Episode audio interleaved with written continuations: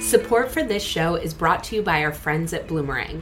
Bloomerang offers donor management, online fundraising, and volunteer management software that helps small to medium nonprofits like First Tee of Greater Akron. After just one year with Bloomerang, First Tee of Greater Akron doubled their unique donors, improved donor stewardship, and raised more funds. Keep listening to hear their experience or visit bloomerang.com backslash what the fundraising. More money does not go to things that have more impact. It's just a fact. More money goes to the organizations that fundraise better. And that is just true. And they may or may not be the organizations that do better work. Welcome back to What the Fundraising. I'm your host, Mallory Erickson, and this podcast is for impact leaders and change makers who are looking to fundamentally change the way they lead and fundraise. This episode is brought to you by our friends at Bloomerang. Today, I'm talking to Sasha Dichter. Sasha is the co founder and CEO of 60 Decibels, a company that helps anyone, anywhere listen to their customers to create more social impact. The goal is to reboot impact measurement to make it truly useful to entrepreneurs and the customers they serve, which could create a foundation for genuine benchmarks and repeatability when it comes to measuring nonprofit results as well and this could ultimately unleash capital investment based on systematic metrics that funders can get behind. While I love what Sasha is working on right now, I learned about him for the first time after reading his blog on Seth Godin's website called In Defense of Raising Money, a manifesto for nonprofit CEOs. I will link it in the show notes because everyone needs to read it right after this episode. And our conversation touches on similar themes the power of partnerships and lessons learned when Sasha moved from the corporate to the nonprofit sector. As he explains, far from his initial impression of fundraising as the pursuit of dollars at benefit dinners, somewhat remote and hands off, he quickly identified the importance of building partnerships based on trust, not transactions. As Director of Business Development and then Chief Innovation Officer at Acumen, a strategic investor in organizations and people fighting poverty, Sasha learned firsthand about the transformational impacts that can occur when a clearly defined mission meets a genuinely engaged funder. He shares his thoughts on bringing confidence to the table with donors and how you own that you have something of equal or greater value to offer. We talk about building strong and sustained relationships through honest conversations and a focus on alignment and the fact that you cannot fake genuine connection, intention, and empathy. If you are only interested in the money, donors are going to feel it. So you need to get clear about who you are, what you offer, and who you want to work with. And then get ready to search for the folks who have the same goals as you, but with different assets to leverage so that together you can make the change you both want to see. At the end of the episode, Sasha also shares more about 60 decibels, and you'll quickly hear how won over I become. There is so much inside this episode, so let's dive in so you can meet Sasha.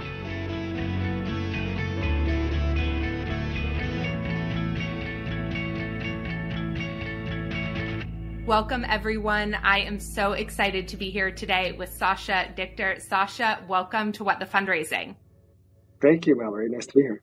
I'm so excited for this conversation today. I read your blog on Seth Godin's website after he joined me on a show and was just blown away. And so I'd love to just start with you introducing yourself to everyone, telling them a little bit about your journey and what brings you to our conversation today. Sure. Great to be here. Um, and many debts to pay to Seth, and that's certainly one of them. But I'm the uh, co founder and CEO of 60 Decibels. We're a social impact measurement company. We make it easy to listen to end customers and beneficiaries anywhere in the world. Happy to talk about that a little more at some point if that's helpful. Before we founded the company in 2019, I spent 12 years at Acumen, where I spent my first five years as the head of business development and then the next seven years as the chief innovation officer. But I guess the context for this conversation is I was hired by Jacqueline Novogratz, the CEO, to head a fundraising team without any fundraising experience. And she spent a year telling me, we're going to reinvent fundraising. I sort of thought, well, that's great because I don't know how to do it in the first place. So I spent a lot of time really thinking about what that might mean. I had to figure out kind of my own way to do that. You know, happy to get into any of that stuff. Yeah, tell me a little bit about that. What did it look like for you to enter in as a new fundraiser? What were some of the beliefs that you held about fundraising and what were some of the biggest surprises? It's funny because right at that time, I remember I was trying to figure out what my next job was because I had been working in the corporate sector. And mm. I was looking at kind of executive director roles of small nonprofits, and every single one of them said like thing, thing, thing, thing that I thought I could do, and then fundraising. And I was just like, my wife and I talking about that, and she's like, "Well, you don't know how to do that." Miraculously, I talked myself into becoming the head of fundraising, but I just thought my job was somehow going to be to go to benefit dinners. And I don't know why I thought that. Like, I don't even know why I would fundraise from people and their other people's benefits, but it just, it all felt very sort of stuffy and far away from quote unquote the work. So I think that was the image that I held going in. That's the thing that, that was never going to work for me. Like, I was never going to be able to do that because I came from a more my, my, space closer to the content of the work, if you will. And so I just felt like I needed to find an approach that didn't work that way. And frankly, that approach always just felt, I mean, again, funders don't want to be far from, and we can talk about what the work really is or isn't, but sort of in the traditional definition, the programmatic work, funders don't want to be far from that. And so obviously fundraisers who kind of give an experience of separation are going to exacerbate that distance instead of shorten it. And in many ways, I feel like mm. the core of this is treating everybody as part of the doing, as opposed to a separation between funds and the useful activity that a nonprofit might do. Yeah, I mean, this is one of the pieces in your blog that just resonated so deeply with me and aligned with so much of what I talk about. You know, I say to even if I had a money tree that could fund your organization for the next 10 years without you ever needing to fundraise again, I wouldn't give it to you because fundraising is the work. And it has long been believed to be this sort of necessary evil or a means to an end. And so talk to me about that because I really heard that message loud and clear in your article that fundraising is the work. And how does even the adoption of that belief shift how fundraisers experience fundraising too? Absolutely. And the phrase necessary evil is one i've used a lot as well. I mean there's this mm. i've met countless executive directors who say you know i do everything but i don't have to fundraise. You know i just leave that to my head of development. Mm. and i think who is on your board that is letting that happen. Mm. Because more and more nonprofits have gotten to the point of realizing that no matter what good programmatic work they do, there's a broader system that they are part of that they have to pay attention to. And so the starting point of being like, let's be honest, there is a lot of concentration of wealth in our world. And corresponding with that concentration of wealth is a concentration of power. You know, people who are extremely wealthy, whether it's people, institutions, have a lot of influence. And so if you just reframe the question and say, okay, well, I need someone to spend time talking to and listening to some of the most powerful and influential people and institutions in the world about the work we're doing mm-hmm. to hopefully persuade them that they should be part of it or to listen to them and understand why it does or doesn't work. Like if someone said, okay, well, that job probably isn't that important to the mission, but like it doesn't make any sense. Ages ago, I wrote a blog post called Jeff Immelt was a sales guy, which is basically like the CEO of every major corporation that you've heard of came through sales. And the reason is, mm. is because they understood the customer. And what I've always found, especially when I have like big spurts of whether it's fundraising or now sales in my current job, spending time with customers, I come back with like a thousand new ideas. I just remember time and time again, I'd sit down with someone, they say, So what's new? And the question is, where are we trying to go?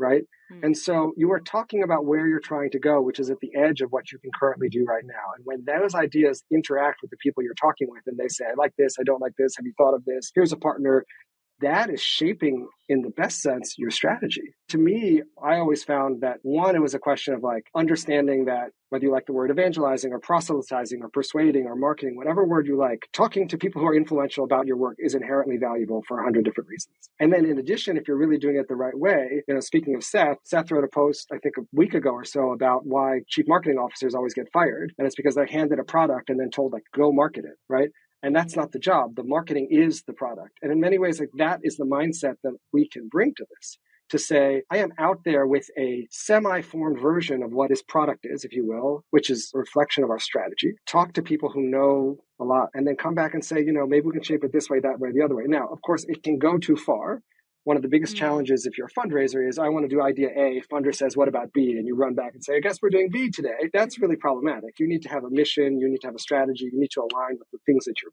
best at. There really is this potential to shape, both influence people and shape the direction of your organization as a result of what you're learning from those conversations, set of conversations, if you will, into how the organization functions and the ability of the person to have that kind of breath to be able to both translate what it is we're doing in really simple, non-jargony ways as a group group we are not always good at. And in addition to that, also be able to be welcomed back into the organization and say, you know, what I heard made me think that maybe this and this and this and this, right? Mm-hmm. And then it becomes this virtuous cycle both of influence, but also strategic evolution, where just part of the circulatory system of any great organization Wow, there's so much that you said in there that I want to double click on. I love what you said around the fact that there needs to be this sort of multi channel communication around the way that we think about our strategy and our programs and our implementation and that sometimes it goes too far. How did you think about that in terms of your work? And how do you think about that in terms of other fundraisers? You know, there's such a spectrum in terms of, I think, how well organizations know themselves. And I talk a lot about this concept of alignment fundraising and that starts with deeply understanding who you are, what you believe in, what your values are, what drives the organization, what's the vision and the North Star. Yes, all of the how we get there's evolve and iterate and test and change. But I'm curious, how do you think about that? Like, what do organizations really make sure they know first to ensure that they don't get sort of swept away with the influence of a donor? Yeah, I mean, that's a hard one to answer. And in the time we have left. I do think you said a lot of the things that sound right to me. You know, it is about knowing who you are. It is about knowing, like, essentially what you're best at. After I had a business development act, acumen, I became our chief innovation officer.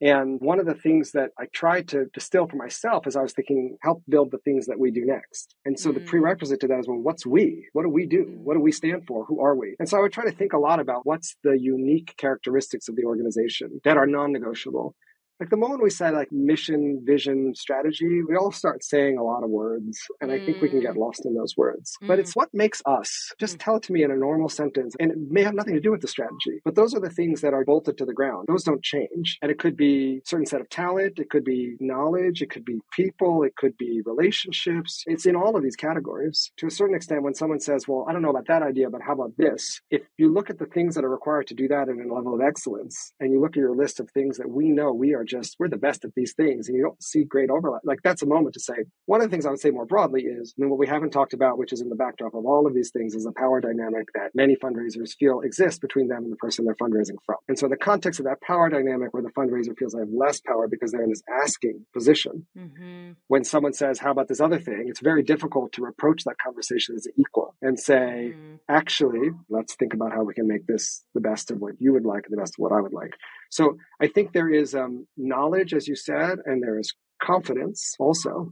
I think one also has to be willing to say always, that seems like a great idea. We're not the best people to do it. And I think, again, from the perspective of the funder, what can also be frustrating is this experience of being seen only as a set of dollar signs to a mm-hmm. fundraiser. And to the funder, it's like, well, anything that I say, this person will smile and nod and say yes to until I write a check. Mm. Right. So to me, the very first question really there's all these prerequisites that you just talked about. But the real question to me is like can we have an honest conversation here? And what can i as the fundraiser or potentially the funder because i've definitely had situations where potential funders have just like reset an entire conversation mm. and we got to like a very different place. So it's nobody's per you know individual job. One of the best ways to have a real conversation is to be clear what you do and don't do and be clear that like your job as the fundraiser is to be a partner to and steward of that philanthropist realizing their goals and there's some goals that may go through that your organization, but there are many goals that may not. So, as a very practical kind of tip, I think Adam Grant's give and take is a great metaphor for a lot of these things around, you know, are we givers, are we takers, are we matchers? It's very easy to feel like you're doing your job by being at least a matcher, right? They do something for me, I do something for them, mm-hmm. right? When I was really actively full time fundraising, I was thinking about the people that were the relationships that I was managing. And I was actively mm. thinking, what is this person's priorities? Again, one of the privileges of being in an organization like Acumen was we just got to see a lot of really neat stuff. And so when something interesting would come across my desk, I would just proactively try to share it with a handful of people who would find it interesting to be useful to them. I think there's a number of steps you can take. This isn't what we're best at. How can I help you make that happen anyway? Here's some interesting things that don't have to do with you writing the next check. These are very mm. kind of mm. tactical things for fundraisers. First of all, you have to honestly have the goal, right? You actually yeah. want to have a goal of a conversation that involves trust and mutual respect. Like if you don't have that, you can't fake it. But then there's all these mm. expectations that you have to break through. And so it's just the question what practical steps can I take to build a space that is a space of trust and a space of actual partnership there are reasons that the fundraiser feels inhibited in creating real partnership, but there's plenty of reasons why the funder also just feels like, oh gosh, here's another person, you know, got to get through this meeting and either try not to write a check. The check writing is a good thing. It just needs to be in service of something that both the organization and the funder are genuinely committed to. Yeah, and I think that has such huge implications for sort of the sustainability of our fundraising as well. Like we can get a one time favor gift or one time guilt gift from that sort of energy, but then that isn't what ultimately builds these sustainable organizations over time that are really focused on eradicating some of these problems. And it's really interesting what you said around the trust piece because we spend so much time in this sector talking about how to get donors to trust us and how do you build donor trust. And we don't don't talk a lot enough, I think, about trusting our donors to have those honest conversations. And you're right, you can't fake that energy. Like that is felt. If your only interest at the end of the day is the money at all costs, there's no way to get around that intention in terms of how the funder is going to feel. First Tee of Greater Akron needed to switch from an outdated donor management system to something more user friendly. With Bloomerang, they found that and more. Executive Director Josh Smith commented We love Bloomerang. It's saved time. It's helped us raise more funds. By investing in a donor database that they actually loved using, First Tee of Greater Akron was able to raise more funds and continue creating lasting change in their community. To listen to the full interview with First Tee of Greater Akron, visit bloomerang.com backslash what the fundraising or click the link in the show notes. And similarly, if you don't feel confident and you don't feel like you're showing up at that conversation as an equal, you're going to communicate that as well. So in a way, I yeah. think there's no escaping the steps of doing the actual work. And just on this point of confidence, it is reminding yourself that you are offering something of equal or greater value than the money that somebody might give. Because otherwise, why would they give the money? And just really sitting with that and owning that because it is a hard thing for people to take in. But if you're a philanthropist, you have a philanthropy problem. And your philanthropy mm. problem is I have money that I've decided to put towards good work, but I can't find good work. Someone shows up to me and says, I have actually good work here. And we can talk at some point about measurement and understanding whether or not the work is really good, which is my work right now at 60 decibels. Regardless, that is problem solving, right? And you are actually therefore coming with something of not only some value. If I show up and at the end of a meeting or an end of five meetings, someone is writing a million dollar check to the organization I'm fundraising for, that means I have something to offer that's worth that or more, right? Mm. And it's just owning that and doing that internal work to really recognize that that I think is the step that we all skip because most conversations about fundraising are unbelievably tactical. And most mm. philanthropists are doing their work as an expressive act to do something positive in the world. And in that process, there is a potential for personal transformation. So think about how different the language is of like, I am aspiring to doing something worthwhile and meaningful in the world that could hopefully lead to some personal transformation for me versus like, the tactics of sending the email and, and making the close. Mm. It's just like we're in two different universes here. Talk about a failure of empathy on the part of the fundraiser. I mean, that's what a failure of empathy is, right? I just, I'm worried about my problem. I know the feeling and I remember the sense every year we get to January again. I'd just be like, oh my gosh, we have to do it again. It's a lot to hold and it's a lot of responsibility to hold. It's sort of like, you know, what do I wear and what color socks do I wear today? Like the reality is nobody cares but me, right? Nobody cares mm. about that problem you have and you just have to really meet a person where they are and really understand again this journey. And I'm talking about major fundraising, larger gifts. I'm not talking about direct mail and $100 mm-hmm. web donations. But if we're talking about tens of thousands, hundreds of thousands, of million dollar gifts, this is a deeply personal undertaking. And I just think we need to understand that in a fundamental level and then just recognize that the moment we show up in a transactional fashion, we're just in the wrong space entirely. You have to show up there genuinely. And I think it is, as you said, internal work about mission strategy, who we are, who I am, that I have something on offer that's valuable. And then patience, because you're not going to make an expressive transformational gift with someone with whom you have no relationship. I mean, it's crazy. Mm. Right. So I also think that sometimes we're in this terrible hurry and just ruin any chance of true partnership as a result. Mm. We we have a lot of resources on the show around sort of regulating our nervous systems for exactly that reason. Because when we let our sort of anxious energy take over, we show up in those really transactional ways. And I hear a lot of fundraisers say, "Well, we have a good relationship with that donor," and then when I sort of push them on having a more honest or hard conversation, they're like, "Oh, we can't say that." And I'm like, so what does good relationship mean then? Does good relationship just mean that they give you money? And to your point around what kind of transformational experience the donors are looking for, it's like, wow, like if that's how we're judging good relationship, that's not a good relationship for them. And right, so I think that's just something really big to look at. Okay, tell us about 60 Disciples and what you're doing now and this whole piece around measuring impact and bringing folks together around it. Yeah. So I wish we had 60 disciples or 60 decibels, which is the volume of human conversation. Oh. I love 60 disciples. Like we need 60 disciples in due time. So again, we were born in Acumen to solve basically our own social impact measurement problem. And to put it as simply as possible, social impact starts and ends with human beings. And we named the company 60 decibels because we want to raise up human voice and bring the people who are so-called beneficiaries, which already has a huge power dynamic built mm. in, to the table. So first and foremost, we believe the act of actually listening to people in a systematic way is itself empowering. Then the second thing is pretty much everybody has a social impact measurement problem.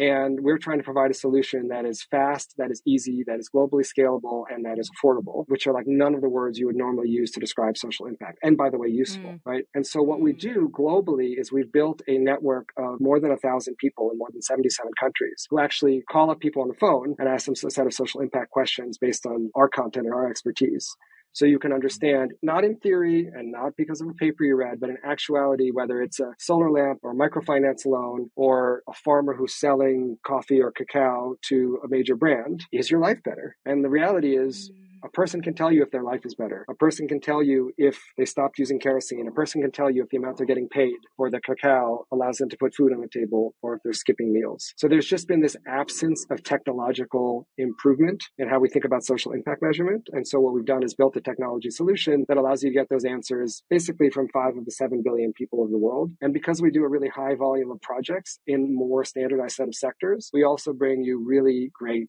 benchmarks. If I have one intervention and it says, you know, 40% of the people here in Kenya who are this customer beneficiary live below the poverty line. Well, is that good or bad? We can tell you the answer to that because we work with another 190 other Kenyan organizations, of which 60 do the exact same thing that yours does. Same thing for improvements in quality of life or improvements in household well-being or improvements in empowerment of women and so we're bringing the standardization and comparability to social impact measurement and in a way like cutting away through all the like framework nonsense.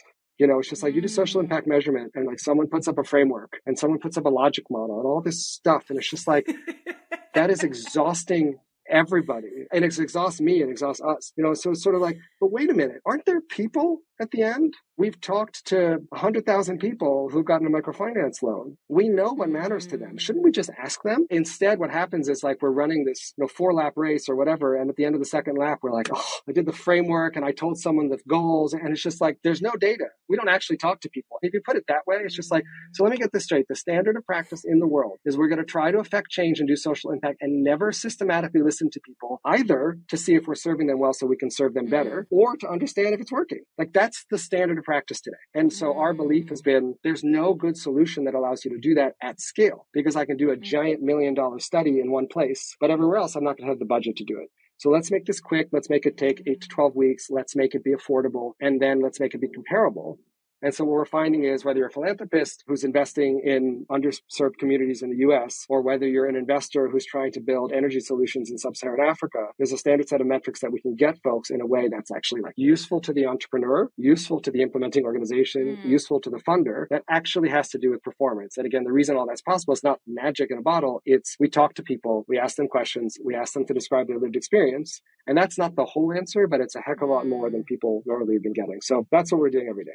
Wow. Oh my gosh. I want another hour and a half to talk to you about that. One of the things that came to me when you said that that I think really opens up the possibility then for that piece around when a funder goes to an organization around wanting to make a certain type of impact that we are not the we for. It also creates a potential like network model for finding the folks who are demonstrating that impact on the ground, which is really amazing. Exactly. And that is actually, you've literally described what I hope we will launch in 2023, which is a matching service oh. that allows someone to say, no, it's great. we haven't named it yet. So we have to figure it out. But it's exactly that, which is we have all this data from all these organizations. And if someone says, well, what I'm actually looking for is something that does a good job in female empowerment that focuses on this segment of the population in these verticals in these three countries, we can say, great, well, we've got 15 of those. Would you like us to connect you? So that's where we're going towards with the model. My biggest frustration, and frankly, I think this is as much as anything a philanthropist frustration. I actually think that most philanthropists would have nearly endless capital to provide if they really were confident that things worked. What always holds people mm. back is this sense of like, I'm never really sure. And the reason is, again, we haven't built this system that allows us just normally in the course of business to say what's doing well and what's doing not well. More money does not go to things that have more impact. It's just a fact. And ironically, actually, because we're talking about fundraising, is more money goes to the organizations that fundraise better. And that is just true. And they may or may not be the organizations that do better work. And I think we need to just mm. acknowledge that. So one of my sort of Trojan horse goals with 60 decibels is if we can more systematically in more sectors make it really easy to find out what is actually making a difference. I hope over time we can create a, either a matching service or a marketplace or something that makes it much, much easier for philanthropists to go, okay, that's really working. You know, and again, there's some organizations like GiveWell and the like who have done a little bit of that. I personally think a narrow lens, randomized control trials, which therefore lend themselves to a very specific set of interventions. And so to me, it's like looking for your keys under a lamppost. So if they're under the lamppost, it's great, but the lamppost is only showing you like 1% of the playing field. Mm. So I do believe that those individual organizations are doing fabulous work, but a vast majority of the useful work that's happening in the world doesn't subject itself to that kind of measurement. And so again, the philanthropist is stuck saying, well, how in the world do I figure out whether this or this or this is actually doing a good job? I'm going to rely on the organization. I'm going to rely on the information and data they can give me. But honestly, I'm going to rely on the stories that I hear from them, mm. from the executive director, from the fundraiser. And that's not to say that that storytelling isn't really valuable, but it is not allowing us to create the philanthropic marketplace or for the impact investing marketplace that we want, whereby, again, when you do transformative work that changes people's lives for the better, you should just have people throwing their money at you. No, I mean honestly, because I really think the appetite yeah. is there. But instead yeah, it's just this too. like murky thing where we're walking around without the right prescription of glasses trying to see clearly. I don't think we're going to get there immediately, but that really is our ultimate purpose is to allow capital allocation to happen in socially oriented spaces in a much, much more efficient way. Wow. Well, you're building my dream software. I mean, that's what I hoped our space to have have for a long time. Well, thank you, thank you. I want to be respectful of your time. I'm so grateful for this conversation today and for what you're doing. Thank you for joining me on the show. It's been a real pleasure. And I hope we can keep on talking.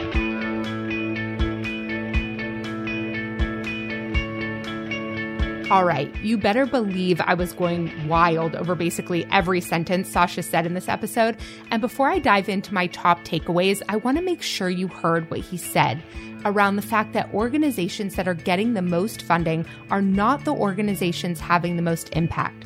They're the ones who are fundraising the best. This isn't right and it isn't fair, but it is the truth. And this is why it's so important that all of you, my amazing listeners, understand the importance of growing in your fundraising practice. Okay, now for my top takeaways that I'm thinking about right now. Number one, fundraising is not a necessary evil, it is the work.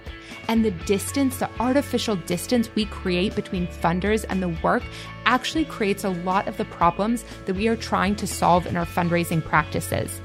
Number two, there is a big difference between using feedback as inspiration or to look for iterations in your work to be more effective and going whichever way a donor's whim is blowing you. I love the way that Sasha talked about the importance of donor feedback without centering them in the work. Number three, it is so critical to clearly define the DNA of your organization and know your zone of genius. I love that Sasha called me out for using the words we get lost in mission, vision, strategy. Let's just say it simply Who are we? What are we uniquely here to do? Answer that question and then hold space for those projects and funders that intersect organically. Number four, when you bring a strictly transactional mindset to fundraising, you lose access to the important collaborative conversations that sustain long term stakeholders. Number five, it's critical that fundraisers know deeply that they bring something of value to the table. When you're confident in yourself, it inspires the confidence of others as well. And number six, how do you define having a great relationship with a funder? Is it an honest one? Are you okay with having candid, even uncomfortable conversations? A great relationship with a donor is not that they give you money. It's not a one way relationship. So let's get clear about what we mean when we say we have a great or strong relationship with someone. Okay, there are so many more takeaways and tips inside this episode, so head on over to malloryerickson.com backslash podcast to grab the full show notes and resources now. You'll also find more information there about Sasha and 60 Decibels and our amazing sponsors, Bloomerang. Thank you for spending this time with us today. If you enjoyed this episode, we would love it if you would give it a rating and review and share it with a friend. I'm so grateful for all of my listeners and the good hard work you're doing to make our world a better place. And if you miss me between episodes, stop by and say hello on Instagram under what the fundraising underscore. Have a great day, and I'll see you next week.